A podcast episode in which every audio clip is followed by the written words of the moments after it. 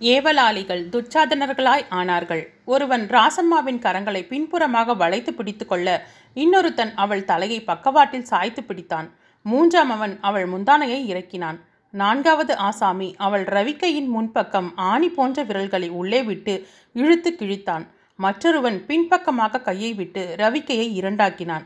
இதற்கிடையே கீழே சுருண்டு கிடந்த பூமாரி தரையில் நெடுஞ்சான் கிடையாய் குப்புறப்படுத்து ஒவ்வொருவர் காலாய் பிடித்து பிடித்து கெஞ்சினாள். இதை வன்முறையாக நினைத்தோ என்னவோ ஏவலாளிகள் ஒருவன். அவள் கழுத்தை செருப்பு கால்களால் மிதி மிதி என்று மிதி- மிதித்தார்கள். அவள் விரைத்து போவது வரைக்கும் கழுத்திலிருந்து கால்களை எடுக்கவில்லை. இதற்குள் ஒற்றை துணி பெண்கள் அங்கே ஓடி வந்தும் ஓடிய வேகத்திலேயே திரும்பி ஓடியும் ஐயரே ஐயம்மோ என்று மாரடித்தார்கள். வலிய கணக்கு எதுவுமே நடக்காதது போல் தொலைநோய்க்காய் பார்த்தார். ராசம்மா விரைத்து கிடந்த மாமியாரை பார்த்தாள். வெறித்து பார்த்தாள். வெறியோடு பார்த்தாள். அப்படி பார்க்க பார்க்க அவளுக்கு அழுகை வரவில்லை. மாறாக கண்ணீர் சிந்த வேண்டிய கண்கள் வீரியப்பட்டன. கந்தல் கோலமான ரவிக்கை அவள் உடம்பை இரும்பு சுருள் கம்பியாய் முறுக்கேற்றின.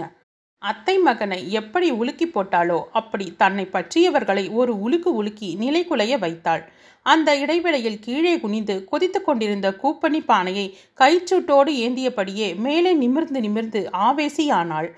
அந்த பானை கழுத்தை லேசாய் சாய்த்து ஒவ்வொரு ஏவலாளியின் முகத்திலும் பானையை குலுக்கி குலுக்கி ஊத்தினாள்.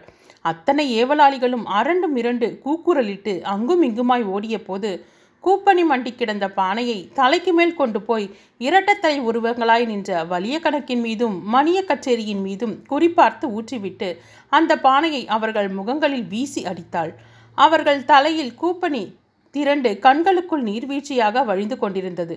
அந்த அதிகாரிகளும் ஏவல் பூதங்களாக வந்தவர்களும் வெட்கத்தை விட்டு ஐயோ அம்மா என்று கதறினார்கள். வலி பொறுக்க முடியாமல் அங்கும் இங்குமாய் துள்ளினார்கள். அதே சமயம் அவளை பிடிங்க பிடிங்க என்று ஓலமிட்டார்கள். ஓலமிட்ட வாய்க்குள் கூப்பனிக்கோள் ஊடுருவி நாக்குகளை சுட்டெரித்ததுதான் மிச்சம். ராசம்மா மேற்கோர தொழுவத்தை ஊடுருவி இன்னொரு குடிசை வரிசையின் இடுக்கு வழியாக ஓடி ஒரு எருக்குழியை தாண்டி ஒரு வீட்டின் செருவையை தாண்டினாள். போது பிடிங்க பிடிங்க என்ற சப்தம் அடுத்த பக்கத்து அடுக்கு குடிசை வரிசையிலும் எதிரொலித்தது. நடந்ததை நேரில் பார்த்த பெண்கள் ராசாத்தியை பிடிப்பது போல் பாவலா செய்து சீக்கிரமாக போகும்படி கண்ணசைத்தார்கள். ஊருக்கு வெளியே வந்து குதிகால் பாய்ச்சலில் ஓடி காலங்காலமாய் ஓடிக்கொண்டிருக்கும் பழையாற்றுக்குள் ராசம்மா இறங்கினாள். வடக்கு மலையில் உற்பத்தியாகி நாஞ்சில் நாடு முழுக்க கிழக்கு கடல் நோக்கி நெடுநீளமாக பாயும் அந்த ஆறு அவள் முட்டிக்கால்களை வரை வியாபித்து அவளை சில்லிடச் செய்தது. ராசாத்தி சற்று நிதானித்தாள்.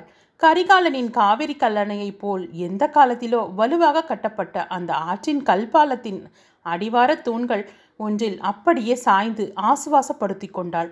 சாலை பக்கம் ஈட்டியும் வேல்கம்புமாய் ஆட்கள் ஓடி ஓடி வருவது கண்ணுக்கு தெரியவில்லை என்றாலும் காதுக்கு கேட்டது. ராசம்மா நதியோர தாழை மடல்களுக்குள் தவழ்ந்து தா தாழ்ந்து நாணர் செடிகளின் நடுவே பாய்ந்து ஓனான் செடி குவியலுக்குள் உட்புகுந்து பூனிக்குருவிகளின் வால்குருவிகளும் பறந் பயந்து பறக்க காட்டுப்பூனைகள் மரங்களுக்குள் தாவ பத்து பன்னிரண்டு மைல் தூரம் ஆமையாகவும் முயலாகவும் அணில் பாய்ச்சலாகவும் நகர்ந்தும் தவழ்ந்தும் தாவியும் போய்க் கொண்டிருந்தவள் களைப்பு மேலிட்டு மூச்சு முட்டிய போது ஓரிடத்தில் கரையேறினாள். எங்கே போவது? என்று புரியாமல் அவள் மலங்க மலங்க விழித்தாள். இயல்பான உயிர் பயம் அவளை நான்கு பக்கமும் திரும்ப வைத்தது.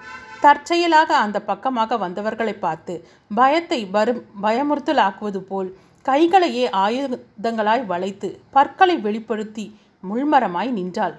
காரணமும் புரியவில்லை காரியமும் தெரியவில்லை. மயக்கமா கிறக்கமா மரணமா? அப்போதைய பிறப்பா? ஆடி அடங்கிய வாழ்வா? அவளுக்கு ஒன்றும் தெரியவில்லை. உயிர் நிற்க உடல் போன நிலைமை உடல் இயங்க உயிர் போன கொடூரம்.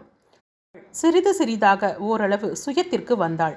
எல்லாம் பொய்யாய் பழங்கதையாய் போய்விட்ட ஆத்திரம். இந்த நிலைக்கு காரணமான அத்தை மகனை ராத்திரியோடு ராத்திரியாய் போய் ஒரே வெட்டாய் வெட்ட வேண்டும் என்ற வேகம். அதே சமயம் திசை அறியாத சோகம். எந்த திசையும் விளங்காமல் எதிர் திசையில் அவள் நடந்தாள். திக்கற்ற நடை. கால்களே மூளையாய் ஆட்டி வைக்கும் கட்டாயம். வேக வேகமாய் அடித்தடித்தே நிற்கப் போவது போன்ற தோரணை.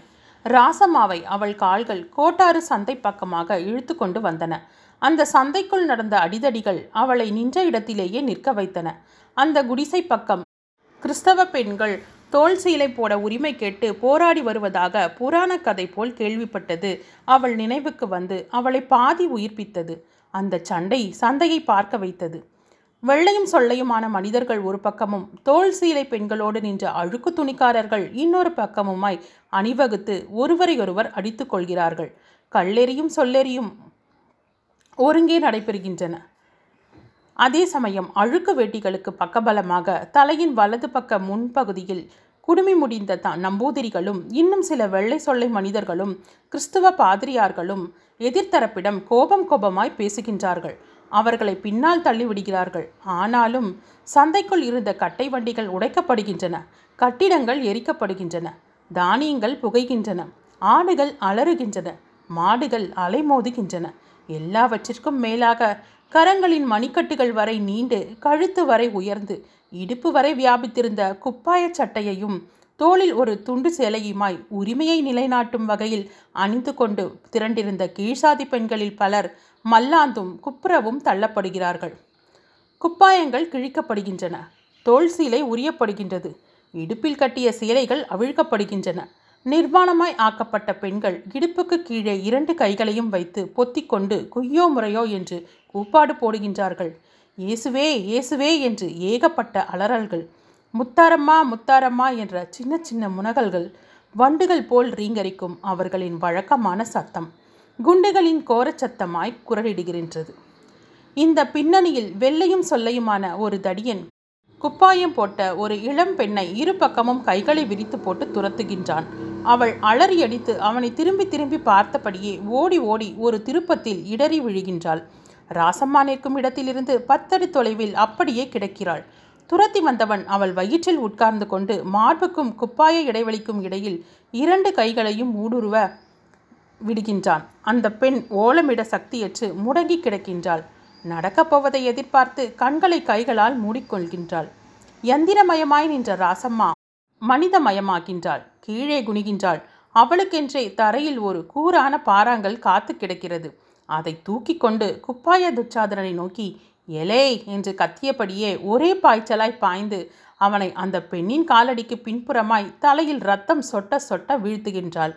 தோளில் சாய்ந்த குப்பாய பெண்ணை தூக்கி நிறுத்தி அணைத்தபடியே அடிதடி சந்தையை நோக்கி அடிமேல் அடி போட்டு நடக்கின்றாள். அந்த பெண்ணை நடத்தி நடத்தி அங்கே நடைபெற்ற எளிய பெண்களின் தோல் சீலை உரிமை போரில் முகம் தெரியா மனுஷியாய் ராசம்மா சங்கமிக்கின்றாள். பின்குறிப்பு அந்த காலத்தில் திருவாங்கூர் சமஸ்தானத்தில் பெண்கள் மேலாடை தோல் சீலை என்று அழைக்கப்பட்டது. கதை முடிந்தது.